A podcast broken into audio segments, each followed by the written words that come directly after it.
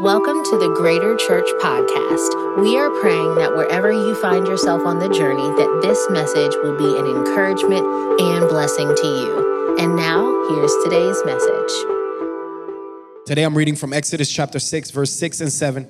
And it says, Therefore say to the Israelites, I am the Lord, and I will bring you out from under the yoke of the Egyptians. I will free you from being slaves to them, and I will redeem you with an outstretched arm and with mighty acts of judgment. I will take you as my own people, and I will be your God.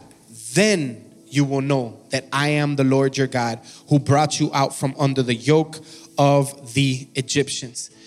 Last Sunday, we started a series called The Live Greater. And in this series, what I am trying to do is over the next four weeks, I want to unpack um, a, a, a God's promises when we hear the word God's promises, um, immediately I feel like we, we categorize it and we put it into the prosperity gospel that God wants to bless you. So when we hear those things, we're like, oh no, how much? Seven ninety nine for a prayer cloth? What do I got to do? No, you don't have to do anything. You have to understand Scripture. You have to know the Bible. You have to understand the promises of God, and then you have to pursue them. And so I kind of unpacked what that looks like last Sunday. Today we're starting a four part, uh, the, the last four parts of the series, where I want to unpack these four core promises that I believe that God has given us um, for us to be able to live, but it's a plan, as I'll show you in just a second. Um, if you're taking notes, and I hope that you are, I want you to write this down. The title to this message is Promise of Salvation. Promise of Salvation. And this is the first promise that's found in Exodus chapter 6, verse 6 through 7. Um, let's pray. Um, Father, we love you. We thank you, Lord, that we have the opportunity to come before you. Um, Father, I, I, I am worthless without you.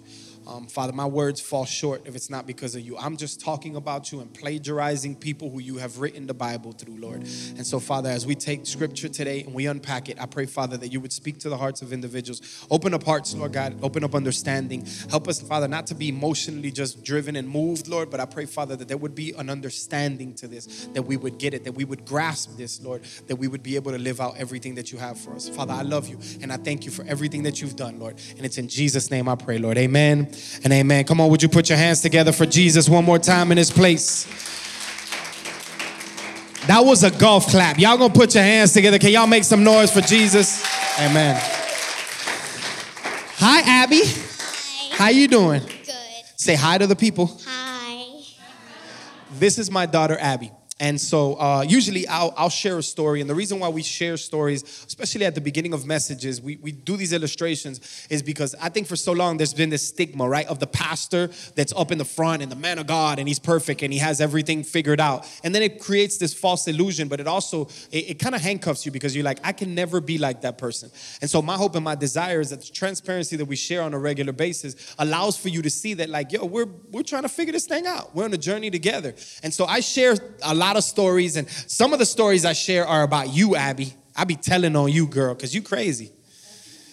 Yeah, you you crazy though. You need you got therapy. And so um um, my daughter, I, I, wanted to share a story, but I wanted to bring her up so she could validate it so you don't think I'm lying. Because, you know, preachers be exaggerating sometimes. But I said, you know what, let me bring her up. The other day, we were hanging out. Any Cobb County parents? Cobb County parents? Uh, what the heck is an asynchronistic thing?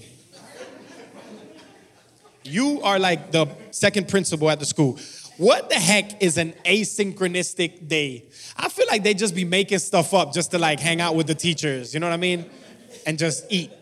And so we had a day where Abby was off, so what did we do? A daddy daughter date. Turn up. Let's do our handshake. Bam, bam. Wait, sorry. Bam, bam. No. Okay, here we go. Ready? Bam, bam. Ready? Bam, bam, bam, bam, bam. Now we gotta go fast. You making me look bad right now, dog. All right. All right, there we go. she out here throwing gang signs. and so we hung out, we spent the day, and we man, we went out, we did a bunch of different things. Um, a few days ago, uh, Abby got got hurt. How did you get hurt, Abby? Um, so we went tubing, and I scraped my knee on one of the big rocks. Yep, yep. So uh, the tubing people said, Do you guys want to go on the adventure one instead of the 30, 45 minutes, which I'm glad, Jason, you didn't come, the 45 minute tubing, that's fun. Um, three hours later, my daughter was bleeding and my son was bleeding and it was just an adventure. And so Abby had this band aid and the band-aid was half coming off. And when it was half coming off, I was like, hey Abby, um, let me rip the band-aid off. Because I saw her in the car. She's like slowly pulling the band-aid. I'm like, stop. Boo boo, let me just rip the band-aid off. Like, relax, let me just take it off. And she, did you, did, what did you say? I said no Yeah. Why?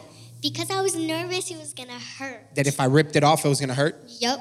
Yep. So so she said no. So what do I do as a good father? You know what I'm saying? Like a father that's trying to teach her. I don't want her to live in fear.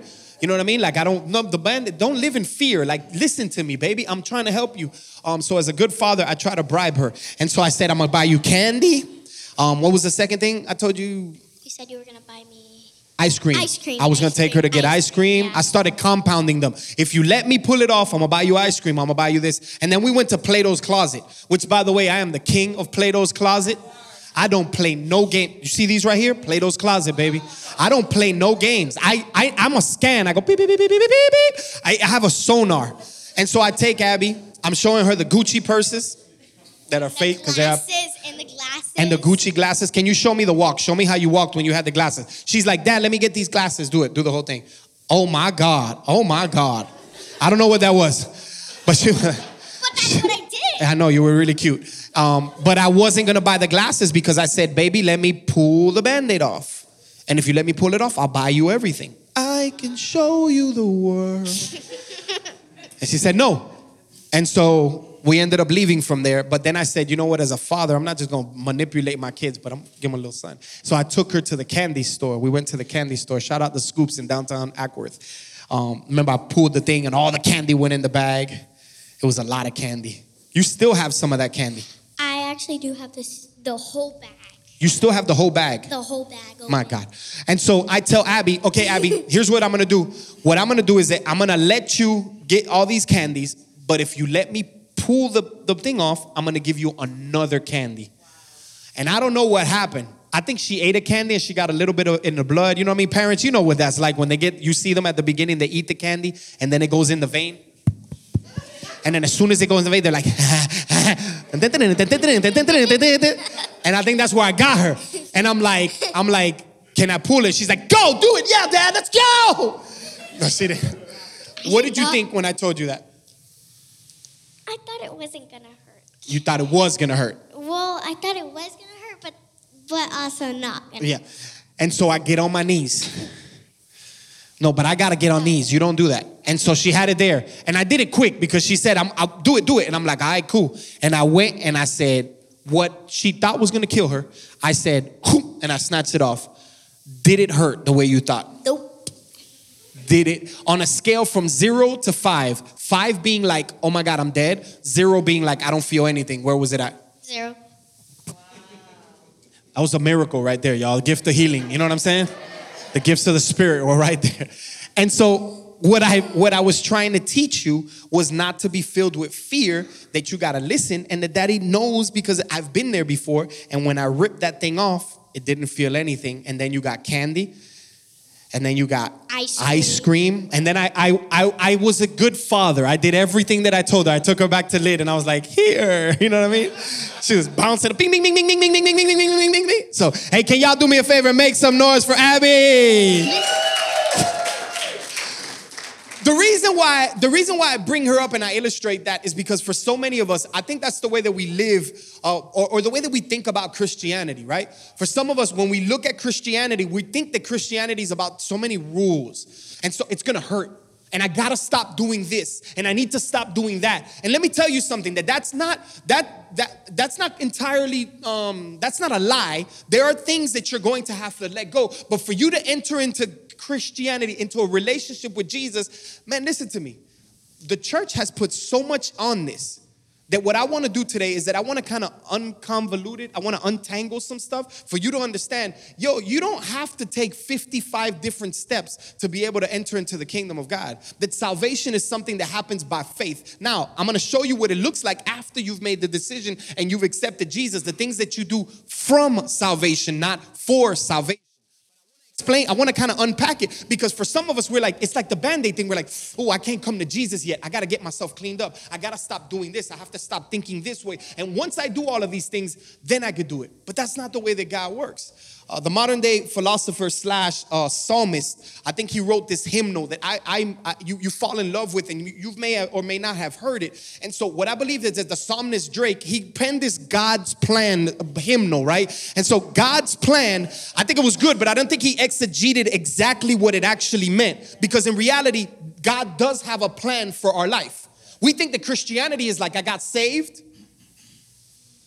and then I read my Bible you, you prayed, obviously, you get saved, you read your Bible, you pray. You go to church, you know what I mean? I go to church. I'm bing, I'm going to heaven. You know, some of y'all, you, you give, you know, your tithes and your offerings. Maybe you serve on a team and you're like, oh, I'm gonna help with kids. Oh, I'm gonna take pictures like Andy. But but then we we relegate it to the things that you do.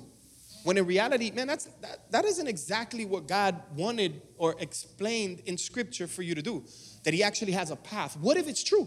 What, what if God has a path for you to be able to take now that you've gotten saved, right? Or even before you get saved, that God actually has steps that He wants you to take. Four steps that I think all of us know, and we're shaping them under these four promises because they are promises for you. They're found in, in, in, Exodus chapter 6, verse 6 and 7. And here's what happens. So, uh, God has chosen a certain amount of people. He, he took Abraham and he made a covenant with Abraham and with his children. About three generations down the line, one, the last one has a child um, who his child is sold into slavery. But it was actually God's plan.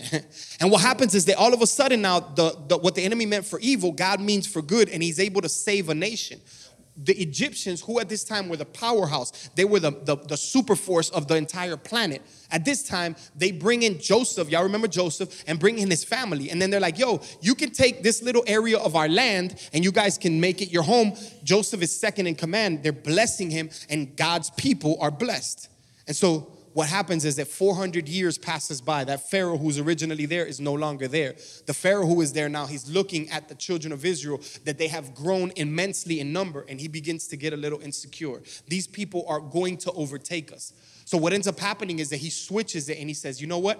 I need to make sure that these people don't grow too big. So we're gonna turn them, we're gonna put slavery on them, we're gonna make them work, and we're gonna make them the lowest of the lowest. No longer will they live in prosperity or blessing, but now we're gonna hurt them, we're gonna persecute them, and we're gonna try to keep them as small as possible. And God has a conversation with Moses. And in that conversation with Moses, every single Passover, this scripture is read to the children of Israel today, 2023. There are four I wills that they read found in Exodus chapter 6, verse 6 and 7. I will save you, I will free you, I will redeem you, and then I will set you as my people, and I will be your God. And so these four promises that they read every single year at Passover. So communion is not in the Jewish culture, communion is not just the cup of wine and then the bread. They actually take four cups of wine and they do the bread in succession. There's 14 different steps that they do together. Now these 14 steps is what's called the Seder. In these four cups, they read one of the I wills. I will save you. I, I, first thing I got to do is I got to bring you out of Egypt. If I get you out of Egypt, that's the first thing I have to do. I, I, you don't have to get cleaned up. I don't need you to change your socks, nothing. I just need you right now. I need to get you out of there. But then he says something. He says, I will free you. And when we hear the word free, it's like, yo, he saved you. Why is he freeing you? It's redundant. It's not redundant because I can take you out of Egypt, but I haven't taken Egypt out of you. And so there needs to be something that happens in your heart that you can begin because for some of us, a lot of us, pain, hurt, disappointment, broken promises, they cloud our heart and the way that we think, the way that we feel, the way that we treat people. We're, we're, we're very like, ah, I don't know if you're really trying to help me. And we're, we're, we're, we doubt people and whatever. All of this stuff, these are soul hurts. These are things that happen in our own heart that we feel them and they, they actually begin to filter how we treat people. And so God wants, I need to free you, I need to clean you up. But then He also wants to redeem you. And that word redeem, uh, 83%, I think 82%, the study said, even Barna, I was just reading, 82% of the church of Jesus Christ, men and women inside of the church of Jesus, they have no idea what their calling is. What, what's my purpose?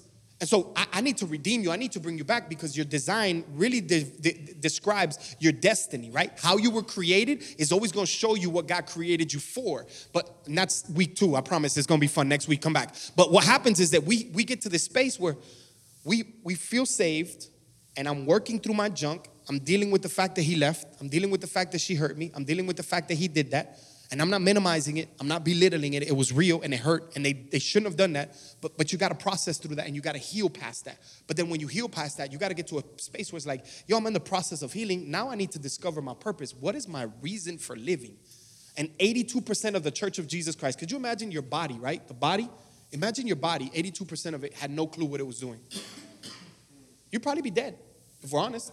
If your heart didn't know what it was supposed to do, your head, and the body of Jesus Christ, for so many of us, 82% of our body has no clue what they were created for. They come and they punch a card and they leave and they go home, come back on Sunday or Wednesday for Bible study, punch a card and keep it moving. When in reality, God has a purpose. But once you figure out your purpose, then He puts you in a space where now you're gonna make a difference. You're gonna get along with some people. Some people are gonna come around you and you're gonna do something together. There's nothing better than getting up in the morning, serving God, putting your head on a pillow and knowing I affected somebody's life for the better. I mean, it changes the way that you look at things, right? And so here it is that the Old Testament, this was the steps that God had for them. I'm gonna set you, I'm gonna save you, I'm gonna free you, I'm gonna redeem you, I'm gonna bring you back to your former state, and then I'm gonna fulfill you. And so these steps, when we think about it, it sounds like something that happened to the children of Israel. But I don't know how relevant it is to me, because I'm not a Jew, I'm not Israeli.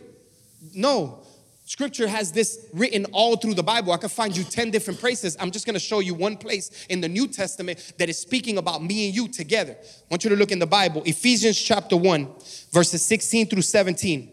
It's going to come up on the big old Bible behind me. It says, I keep asking that the God of our Lord Jesus Christ, the glorious Father, may give you the spirit of wisdom and revelation so you can, watch this. I'm, I'm going to jump in these. Look, come back to me. I will save you, I will free you I will redeem you, and then I will fulfill you. Four of them, right? What we've done as a church, and it's not something that's that's uh, that's unique to us. Um, uh, Chris Hodges and Church of the Highlands, they actually took these four and penned them, and they they have an incredible way. We have them in our own way, but here's number one: I will save you. We call it know God. I will free you. We call it find freedom. I will redeem you. We call it discover your purpose. And then number four, I will fulfill you. We call it making a difference, right? And so I want you to see all four of these attached with what I read to you in Ephesians chapter, in, in, in Exodus chapter six. And I want you to see this. The Father may give you the spirit of wisdom so that you may know him better. Number one, know God. I will save you so that you can be saved. Number two, I pray that the eyes of your heart would be enlightened. Hearts don't have eyes. My face has eyes. Or does it? Do we see things according to what our heart sees? The more broken we are, the more we see things from a broken lens. The more healed we are, the more we see things from a healed lens. But I pray that the eyes of your heart would be enlightened in order that you may know the hope to which He has called you. Discover your purpose. What's my calling? It's a journey. You see, God's plan. And then number four, and then the, la- the, the, the ending of that scripture, that you may know the riches of his glorious inheritance in his holy people. I will save you. I will free you. I will redeem you. But then I'm going to put you around some people and we're going to do something together. Here is the inheritance of his glorious people that God has actually given you. What belongs to him, he's put it in He's put it in your hands for you to be able to do something with it. Not an inheritance for you to go back and spend your life with your brand new car. We, I, I say this all the time, and I don't care if you think I say it too much. God bless you. But we believe in the prosperity gospel in this church. For those of you that are new, we believe in the prosperity gospel. We believe that God wants to give you a brand new car, a brand new house. We believe that God wants to give you everything that you ever wanted. It's the prosperity gospel. We believe it. But we believe that it's in four letters. Y'all ready? Here we are.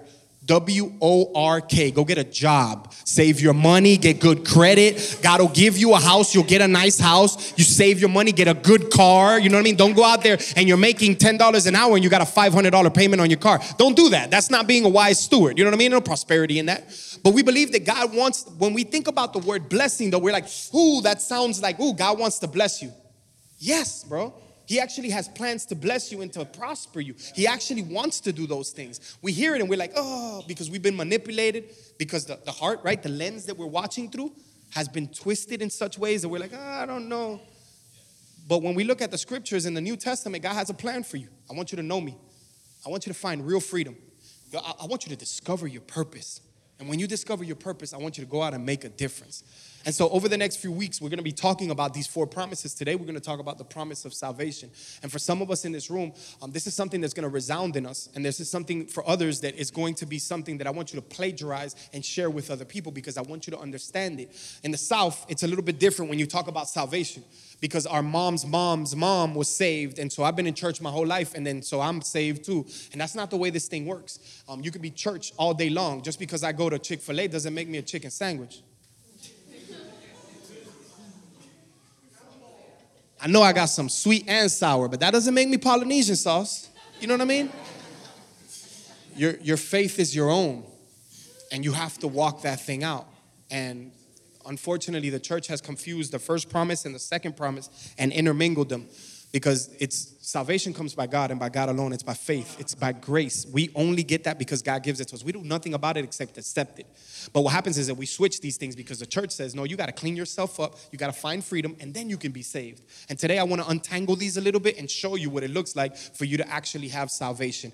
Um, as we read in the scriptures in Ephesians, uh, I'm sorry, in Exodus chapter 6, um, the, the children of Israel were in bondage. And so God raises up Moses. And Moses, he says to Moses, I want you to set my, pre- my people free.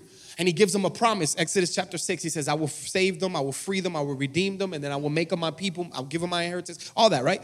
And so what happens is that they are in deep, deep bondage. Can I tell you that that very same demonic spirit that was over the Pharaoh and over that time in, in bondage and in hurting the children of Israel, I believe is the very same demonic spirit that is in our in our world living today. And I can show it to you very easily. Remember that they were slaves, that they made them make clays, and go back and read a little bit of your history, jump on the Google. The pyramids that you see in Egypt, those pyramids were made by, by, by Israel. Those pyramids were made by Jewish slaves. And you can go back and check it out and see all of that stuff, and you'll be blown away to hear the history about it but it's real. The Bible is real. You can go and see what they did. It's a real thing. Here's what happens. So the children of Israel, they're in slavery and they're building these clay rocks, these big old clay things, and they give them straw. They bring straw in the morning and they dump it off in front of their tent, and then they got to take the straw and they got to mix it with clay, and then they're making concrete out of this thing so that they can continue to build Egypt, right? And so, number one, I believe that that demon spirit is still here because what happens is that we, though we are free in nature, not um, this word is real triggering and it's real weird sometimes because the word slave means something totally it, it's it, it hurts um, i think it's triggering i think it's real it has been something that has pillaged and hurt our country for so long, but it goes way before the United States of America was ever invented. The children of Israel were slaves for 400 years, making these clay things, these clay rocks to be able to build houses and pyramids and everything. And can I tell you something? That very same spirit is living in the church and in people's lives even today. Because for some of us, we have been so trapped by sin we have been so trapped by our emotions. Some of y'all, it's alcohol and drugs, and you know, and you're trapped by these things. And these things, like, man, they, they, you. When I say a slave, a slave has no say so. A slave does what the master tells them to do. And for some of us, what ends up happening is that alcohol and drugs tell us what to do. And we don't want to spend our money. We want to spend time with our children. We want to be able to have a life. But what happens is that it has such a hold on us. For some of you, it might not be drugs and alcohol. It's depression. It's anxiety. It's this thing that just grabs you. And if you wake up in the morning and you don't feel it, something's off. Because it, I mean, it has just trapped you, that you're just holding on to it. There's these things that happen that the enemy traps you in them. These suicidal thoughts that you're like, man, I'm fighting with them, but they're constant. And sometimes I'm like, man, I just, just to eliminate everything that's happening, let me just take that step. And you're, you're trapped in this thing. And, and for some of us, it's, it's sexual. And it's whether it's sleeping with an individual really face to face physically, or sometimes it's something that happens as an emotional, spiritual attachment through pornography. And we're finding ourselves, well, it's been a month and I've been doing good. But then I saw something or something came across my feed and ah, and you fell again. And you've been trying to get up, but you just feel trapped. It, it kind of feels like you've been tailor made to walk this path that you don't even like because you said, I'm going to do that. That's what God called me to do. I'm so excited to do that. Maybe you, even before your new church, you were like, yo, I want to open up this or business or I want to open up an orphanage. For some of y'all, y'all were Christians. And for some of you that are in this room, you've been in church for your whole life and you had these dreams. I want to be a youth pastor. I want to do this thing. I want to preach. Like I'm, I'm I want, and all of a sudden life just kind of like Taylor makes you where you just start walking a path that wasn't created for you, nor does God want you to walk, but you just feel trapped. And I don't know if it's Chase, MasterCard, if it's Wells Fargo, they got you just living in this life where you wake up in the morning, you go punch a card, you do what you're told to do, and then you come home, you sit down on Netflix for a little while, you may talk to the kids for a minute, go back to bed, and then do it again the next day. And it's not the life that God created for you. And listen, I'm not telling you to go back and tell your wife, babe, the pastor said I'm quitting my job. No, you're dumb. Don't do that. Don't do that. I'm not paying for you. You know what I mean? I'll take you to lunch. But but but I'm saying is that what if there's more? What if being trapped in this life of constant and like sin is just ever at the door? And it's so easy for me to flip off and punch a hole in the wall, and I don't even want to. But something just comes over me. Could it be that, could it be that you're trapped? And just like the children of Israel, they, you want to get out of it. Sometimes it feels like you can't. But I don't think it was just that they were trapped. And, and, and I want you to hear my heart um, because I think it's important for this. Not only did he trap them, but then also, what he did was that he took all of the midwives, and the midwives were like nurses that would help women as they were having children, and they would be there to be able to help them. And what the Pharaoh told them is, I want you to take every single child that comes out of the womb, and I want you to kill it. I want you to kill every single child. And understand this, I'm not making a political stance. I believe in saving our children. I'm 100%. But I think it goes a little bit deeper than just that because in our world right now, every single child is not being killed, right? Every single child is not coming out of the womb and being killed. Or is it? Because what's happening, I think, on a regular basis, um, and I had to check myself and have a conversation with my wife because I can think back months and probably even years that there has been times where I'm just, you know, hanging out with my daughter and I'm trying to, you know, I'm trying to do something and I just put the iPad in her hand. And I say, hey, babe, here, just get my phone, just go. And it makes it so easy just to give our children entertainment and as I was talking to my wife, I'm like, yo, they're, they're reading stuff. They're, they're listening. Faith come by hearing and hearing by the word of God. And they're listening to stuff that's creating. I had a conversation with my daughter and she told me something that was theologically unsound, that didn't make sense theologically.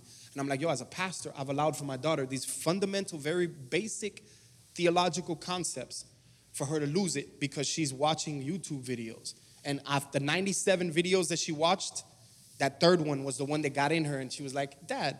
And I had to have a conversation to untangle that. So me and my wife were like, yo, we gotta watch what they watch now. To the point that I've even put it on the TV. I said, Abby, whatever you have on YouTube, I want you to put it on the TV. And we cast it on the TV, and we were just listening to some of it. And it was heartbreaking, infuriating. I would have lost my, my freaking salvation if that person was in front of me. But you're talking about a person that's talking to a kid, and they made a sexual comment for adults while they were speaking. And the kid doesn't understand it because the kid is like, oh, it's just a dirty joke. No, no, no. They have no idea that it's a dirty joke, but they're feeding this. So, what's happening to our children? How many conversations are we having with our children about what they're eating, what they're thinking, what they're listening to, what conversations they're having? These are the things that I was like, yo, hold on, I gotta can I show you something? I want to read something to you because I think it's important. Proverbs chapter 27, verse 23. I want to show you who you are, your identity to be able to help you in that world. Now, I want to speak just real quick to mothers and fathers, um, to parents right now, grandparents. I want to show you something. Proverbs 27, 23.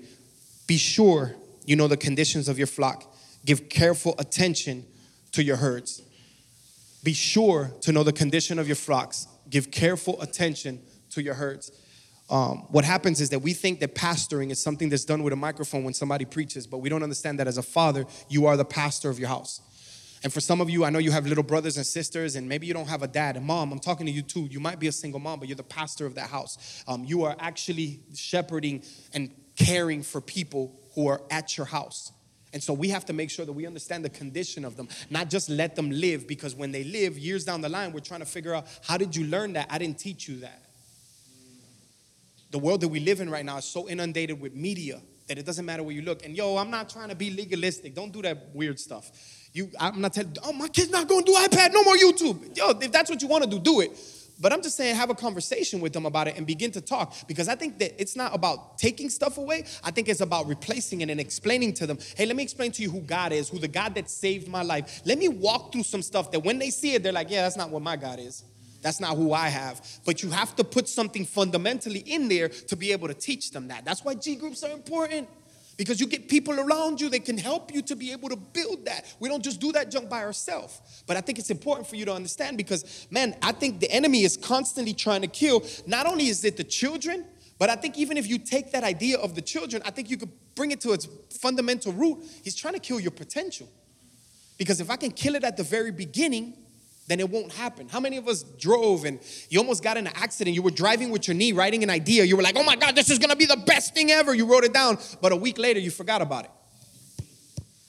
A month later, you, I mean, you had dreams, oh, I'm gonna do this. And then it was like, dang, what was it? Because what happens is that you've been walking this tailor made road that wasn't created for you. And your potential, you feel like it's drained. And you get to the point sometimes where you're just, I'm too old to even do what God told me to do. Uh, you know what? I've, I've made so many mistakes. I can't even do that no more. I'm so much debt. It's going to take me 10 years just to get out of this debt. I'm not going to be able to do that.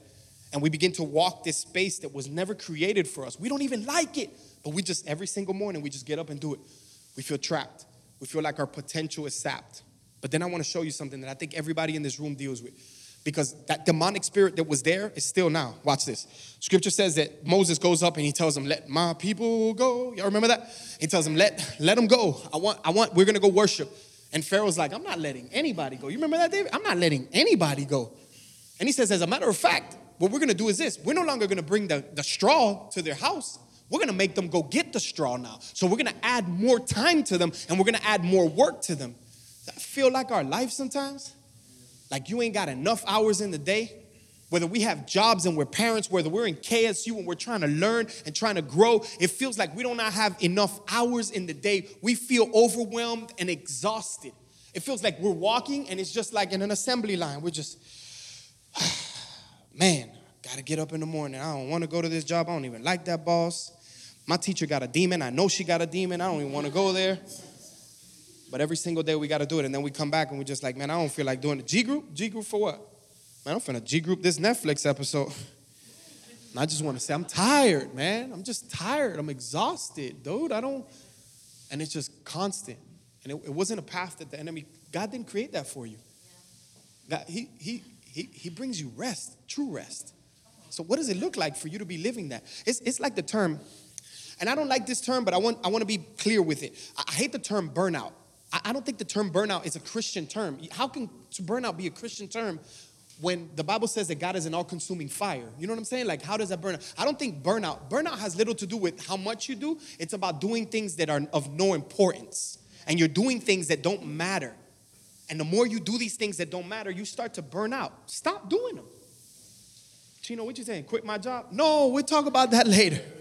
Is it my wife? I, no, stop. Listen to me. Let's let's walk through this. But let's think about it for a second. Because rest is not inactivity, it's a condition of your soul, right? And so there's something that's going on that's causing you to feel exhausted. How, how many y'all sleep I don't know, let's let's say you sleep five hours or eight hours, 10 hours, you sleep at night, and I'm not asking you to raise your hand. You just get a good night's sleep some, sometimes, you know what I mean? Unless you have kids and then God bless you. But most of the time, you, you, you, you get a good night's rest, right? You get to sleep a little bit. But then you wake up in the morning and you're still tired. You get up and it's just like, oh my God. Whew. I gotta wake these crazy kids up. I ain't trying to deal with them right now. Just turn on the light. Y'all get up, man. Some of the parents are, some of the parents are laughing too hard. Some of y'all in college, you're just like, man, I ain't golly. Why did I take this class? You know what I mean? You're in the shower and you're just sitting there going side to side, like, why am I doing this? You're questioning life's choices. I hate this. And you're just so exhausted. Yo, this isn't this isn't what God created for you. God actually gives you rest. He, he actually can strengthen you, create joy, excitement. I wake up in the mornings and man, y'all don't know, boy, we be going for it. But I wake up in the mornings and I'm excited about what we get to do.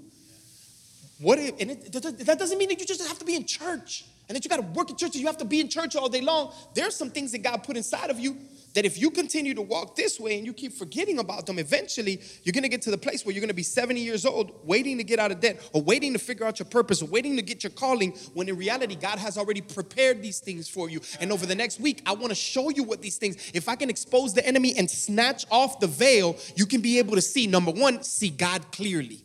Because that's the first thing. If you don't get this part here and you are still trapped, you still feel trapped by sin, if you still feel like you're sapped of your potential, it feels like everything good about you is gone. And if you're in this space, you feel trapped, your potential is sapped, and you just feel exhausted. I think there's two questions that you need to ask. Two questions. I, am super heavy. Y'all are like, oh my God, you know, I feel like crying. Oh my God. Two questions. Number one, how'd you get here? I think it's important for you to figure out how who got you here? Who hurt you so bad that made you leave? You were, you were doing so good and all of a sudden you slow. Was it the pandemic? Like what caused you to just slip back into this place that you never thought you'd be in?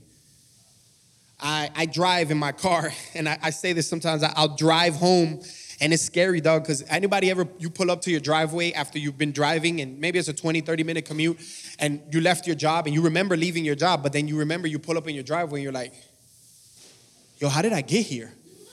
I don't even remember, like, did I kill somebody? Like, what? I don't even remember. Or, or the worst one. This is the worst one. You knew that you had to go pick up your kids, right? Or something, or you had to go to a cousin's house, you had to go do something, get your laundry, something, but then you forgot about it because you were just an automatic. You got in the car and then you pull up to your driveway. God, dog it, I forgot to get the kids because you just went this way automatically and you got, oh my God, now I got to go back over here and go get them. That happens in life. 10 years have passed that fast. It was just 2000, March 10th, that they told us, hey, take all the stuff. We were meeting in a high school, and they say, take all the stuff down or take your stuff, and you're not gonna be meeting on Sunday. And I called Brianna and the team. I was like, we gotta film something because with the pandemic, we can't even meet at the church no. It's 2023. It's it fast forwarded real quick. I mean, life is fast. And can I freak you out for a second? Don't get mad at me, but I don't care. Christmas is 120 days away. Wasn't it New Year's? what happened? Life happened. It goes fast. And you don't know how you ended up here, but you're here. So now that you're here, let's talk about it. How can you get out of here? What, what's the next step? The next step is very simple. Every single week we talk about it. This first promise is so simple because it has nothing to do with you except you accept accepting it. But I want to show you something. Romans chapter 10, verse 9. It'll come up on the screen. Week after week, this is the escape. If you confess with your mouth the Lord Jesus and believe in your heart that God raised him from the dead, that you shall be saved. That there is salvation available to you. If you confess with your mouth prayer and you believe in your heart, you can be saved. You no longer have to live trapped. You no longer have to live in this space where, where your potential is sapped or you feel overwhelmed and exhausted. That this plan that you're going in, that God can automatically change it, change your entire destiny, write your name in the Lamb's book of life. But then something happens because I think for so long churches have done this, we've done this, where we do these prayers and we say these prayers and you repeat these prayers and we believe in them, we, we, we whatever. But what happens is that we say these prayers and then we go home and then we live. And it feels like we just get right back in the trap. And it feels like we get right back to being overwhelmed. And, and it feels like our potential. And we don't, what's the next step? Yo, we wrote it on our walls at the church. We've based our entire church on taking this journey of knowing God. You got salvation. Now you got to do something. Please understand this. Everybody pay attention because I'm, I'm, I'm going to say it and then you can write it down. But you, everybody say this with me. I do these things, do these things. Not, for salvation, not for salvation, but from salvation. I'm to say three things that are very, very known to the church. But what happens is that we think that we have to do these things to be saved. We don't have to do these things to be saved. We do these things because we are saved. Number one, this is the big word. Y'all ready? Some of y'all hate this word. Some of y'all heard this word and it been bashed because they put it at the beginning instead of putting it after salvation. It's the word repentance. It's the word repentance. You can never clean yourself up and do enough good to get saved. You have to get saved and allow for God to begin to mold you. Then you can begin to do these things. So you don't repent of your sins and then you come to God. You come to God and then you repent of your sins. You don't do it for God to get salvation. You do it because you're saved, right? You can't do it on your own. That's why for some of us, we we come to God and we're like, God, I'm gonna stop smoking, I'm gonna stop drinking, I'm gonna stop sleeping with her, and then I'm gonna go to church. But you've been in that cycle for 10 years and you haven't gotten to the point you're doing because you can't do it under your own power. The Holy Spirit resides inside you, begins to bear fruit to be able to help you, the fruit of repentance, so that you can actually live this thing out. But what ends up happening is that we put the horse before the cart or the cart before the horse. And we think, let me clean myself up and do all this stuff. It doesn't work like that. Romans 10 9 said, If you confess this by grace, I confess with my mouth, I believe in my heart I was walking this way, repentance. Now I'm gonna turn around. My mindset turns. I'm physically turned. I erase some phone numbers out of my phone. I, I eliminate some Facebook friends and some Instagram friends. I stop listening to certain music, not because I'm legalistic, but because I lived what you're listening to. I can't listen to that because I remember a person's name that's attached to the story that he's talking about. And so I have to turn around. I'm going to repent of my sins. I'm, I'm going to make a 180 turn. First Corinthians, I want you to read, or Second Corinthians, or one of the Corinthians. Second Corinthians chapter 6, verse 17 through 18. Therefore, come out from among them and be separate, says the Lord. Touch no unclean thing, for I will receive you, and I will be a father to you and you will be my sons and daughters, says the Lord God Almighty. We, we get saved, we give our life to Jesus. When we do that, I've made a decision God, I want to serve you. Then we turn around. I, I'm no longer doing that no more. I can't go to her house no more. I don't want to do that anymore. I don't want to drink that no more. I don't want to watch that anymore. I don't want to do that anymore. I'm going to turn around. But then when we turn around, we have to do what the prophet of old um, said. Um, uh, prophet Elsa, she said, let it go. Let it go. Let it go. It's a story of a monkey, right? And in, in certain villages and countries and stuff, they, they would put traps inside of trees and there's a hole in the tree and they would put fruits and candies and different things and nuts inside of it and they would put their hands in it and the monkeys would grab it. But when they would grab it they can't pull their hand out because they got to help and they can't do it. And it's just they're stuck. And you've been trying to hold on to that for so long. Man let it go. And listen i know he hurt you. Let it go it's not worth your salvation. It's not worth the journey that God wants to take you on. Hey, listen, she is not that pretty. And if that's your wife, guys, listen to me. Stop. I'm not talking to you. But dude, you got to let go the addiction, the things that got you trapped. You don't even like it. Because whenever you do it, after you finish, you feel so horrible. Just let it go. And if you let it go, you're going to watch as God starts doing transformative things in your life. You, you have to repent of your sins. Repent of your sins. Stop doing it. But then when you get there, just, just let it go. Let it go. To show you uh, what the Bible says. Mark chapter 8, verse 34 through 37. Calling the crowd to join his disciples, he said, Anyone who intends to come with me has to let me lead. You're not in the driver's seat. I am. Don't run from suffering, embrace it. Follow me and I'll show you how. Self help is no help at all. Self sacrifice is the way, my way to saving yourself, your true self. What good would it be to get everything you want and to lose you, the real you? What could you ever trade for your soul? We gotta, we gotta accept Jesus, first off. I, I give you my life, Lord. Save me. It's confession with the mouth, and I believe unto salvation. But then I, I, gotta, I gotta repent. I gotta turn from my wicked ways. I can't keep doing the same thing. I can't keep living that way. But then I got to get to a space where it's just like, eh, along with salvation, I mean with repentance, I just, I just gotta let it go. Man, I'm, I don't want to live that way. The anxiety, the shame, I've been carrying it, and it's a crutch sometimes because it makes me feel good. Like whenever I get scared, I can grab it and it makes me angry, and it helps me to get through this situation. I can't live in that anger no more. I can't grab that no more. I don't want to live that way. I don't have to boo up and make people do what I do. I don't want to control people. I gotta, I gotta let it go. I gotta let it go, and I gotta trust that God got me in the process. But then when I'm, when I'm walking and I'm, I'm doing all of this stuff, and I'm, I'm going towards God, what happens is that a lot of people, we stop there. You got to give full commitment. Commit your life to Jesus. It's a relationship, y'all. It's something that's ongoing. But can I tell you something? Just give it all you got.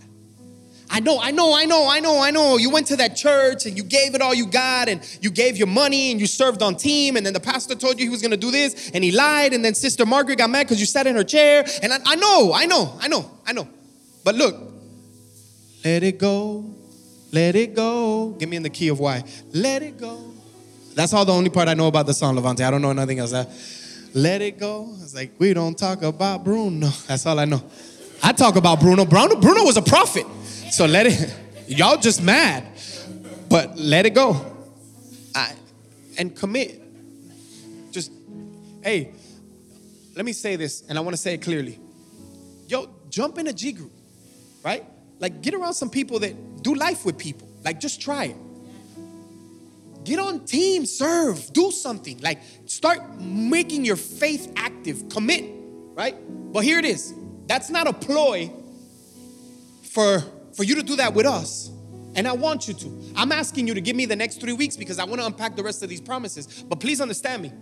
If it's not with us, go to another church and jump in their small groups. Get around some people in real relationships. Get on a team and begin to serve other people. Watch what it does in your life. Go all in with this thing. I'm a product of going all in with this thing. I wasn't born in church. I didn't have the repentance and all this weird stuff. I didn't have no, to me, it was all y'all were weird. I was a gang member when I was eight years old. By the time I was 19, I had been in jail 13 different times. I got sentenced to five years in prison. When I was 19 years old, I got bullet holes in my body. I, my life was a disaster. I didn't have this. My mama was into witchcraft. I didn't know any of this stuff. But when I got it and I understood it, I said, I'm gonna go all into this thing. We're talking decades later, my life has been changed. My wife, my kids, I'm in another space because I said, I'm gonna go all in. I promise you, it's not that it works, it's that it's God's plan. It's salvation, sanctification, redemption, and then fulfillment. Those are the big theological words, but this path has always existed. What would happen if you took the first steps?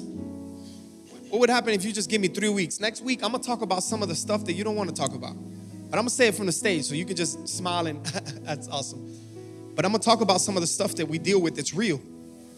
And then two weeks from now, I'm gonna talk about your purpose and your calling. And I'm gonna show you you got a purpose and you got a calling. Your, your design is always going to, to, to reveal your destiny. I'm gonna show you. It's always been inside of you. You know what it is. But then after that, I'm gonna show you what it looks like to actually, that colleges teach Maslow's hierarchy of living. I mean, it's something that we learned when we were kids but that there's actually a, a, plan for you to live a transcending life that it's like throwing a rock in a, in a lake. There's waves that the things that you do can affect other people for a long time. So the next three weeks, I want to teach you about those things. But none of those three things matter if we don't get this part right. If we don't get this first part right. And here's this first part. For some of us in this room, we hear it and we're just like, yo, I, I ain't hear it like that. I thought because grandma went to First Missionary Baptist Pentecostal in Christ Methodist Church on, on, the corner, I thought she went to church enough for both of us. You know what I'm saying? And then she dragged me, and I went to church, and you know what I'm saying? I did my first slow dance to I Can Only Imagine. You know what I mean? Like, I'm saved. But maybe today you heard some stuff that you feel trapped. And maybe it is true, man, that your potential has been sapped from you. You're just like, man, I don't even know what's next. Like, and you just feel exhausted. Today, Jesus said he wants to give you rest. And the promise of scripture is that he wants to know you. He wants to be in a relationship with you. And so, in just a second, I'm gonna ask you to bow your head and close your eyes, just out of moment of respect for everybody who's around you. And I'm gonna ask you to, to make a decision. And in that step, I'm believing that there's a threshold that you're gonna cross over from where you were to where you wanna be. And then I'm gonna pray with you. I'm gonna lead you in a prayer. Then I'm gonna give you some practical next steps. I don't have to bring you to the front. We don't have to dab you with anointing oil or make shake you so you fall down. This is a moment between you and God. An authentic, real moment that I can't do. Only God could do this part. But would you do me a favor? Would you bow your head and close your eyes for just a second? Thanks for listening to our podcast today. The mission of Greater Church is to reach and empower all people we hope that this message met you wherever you find yourself on the journey. If God is using this ministry to impact your life, please head to our website at www.greater.church where you can read a message from our pastors, partner with us by giving online, and learn more about what is happening in the life of our church. And don't forget to subscribe to our podcast and follow us on all social media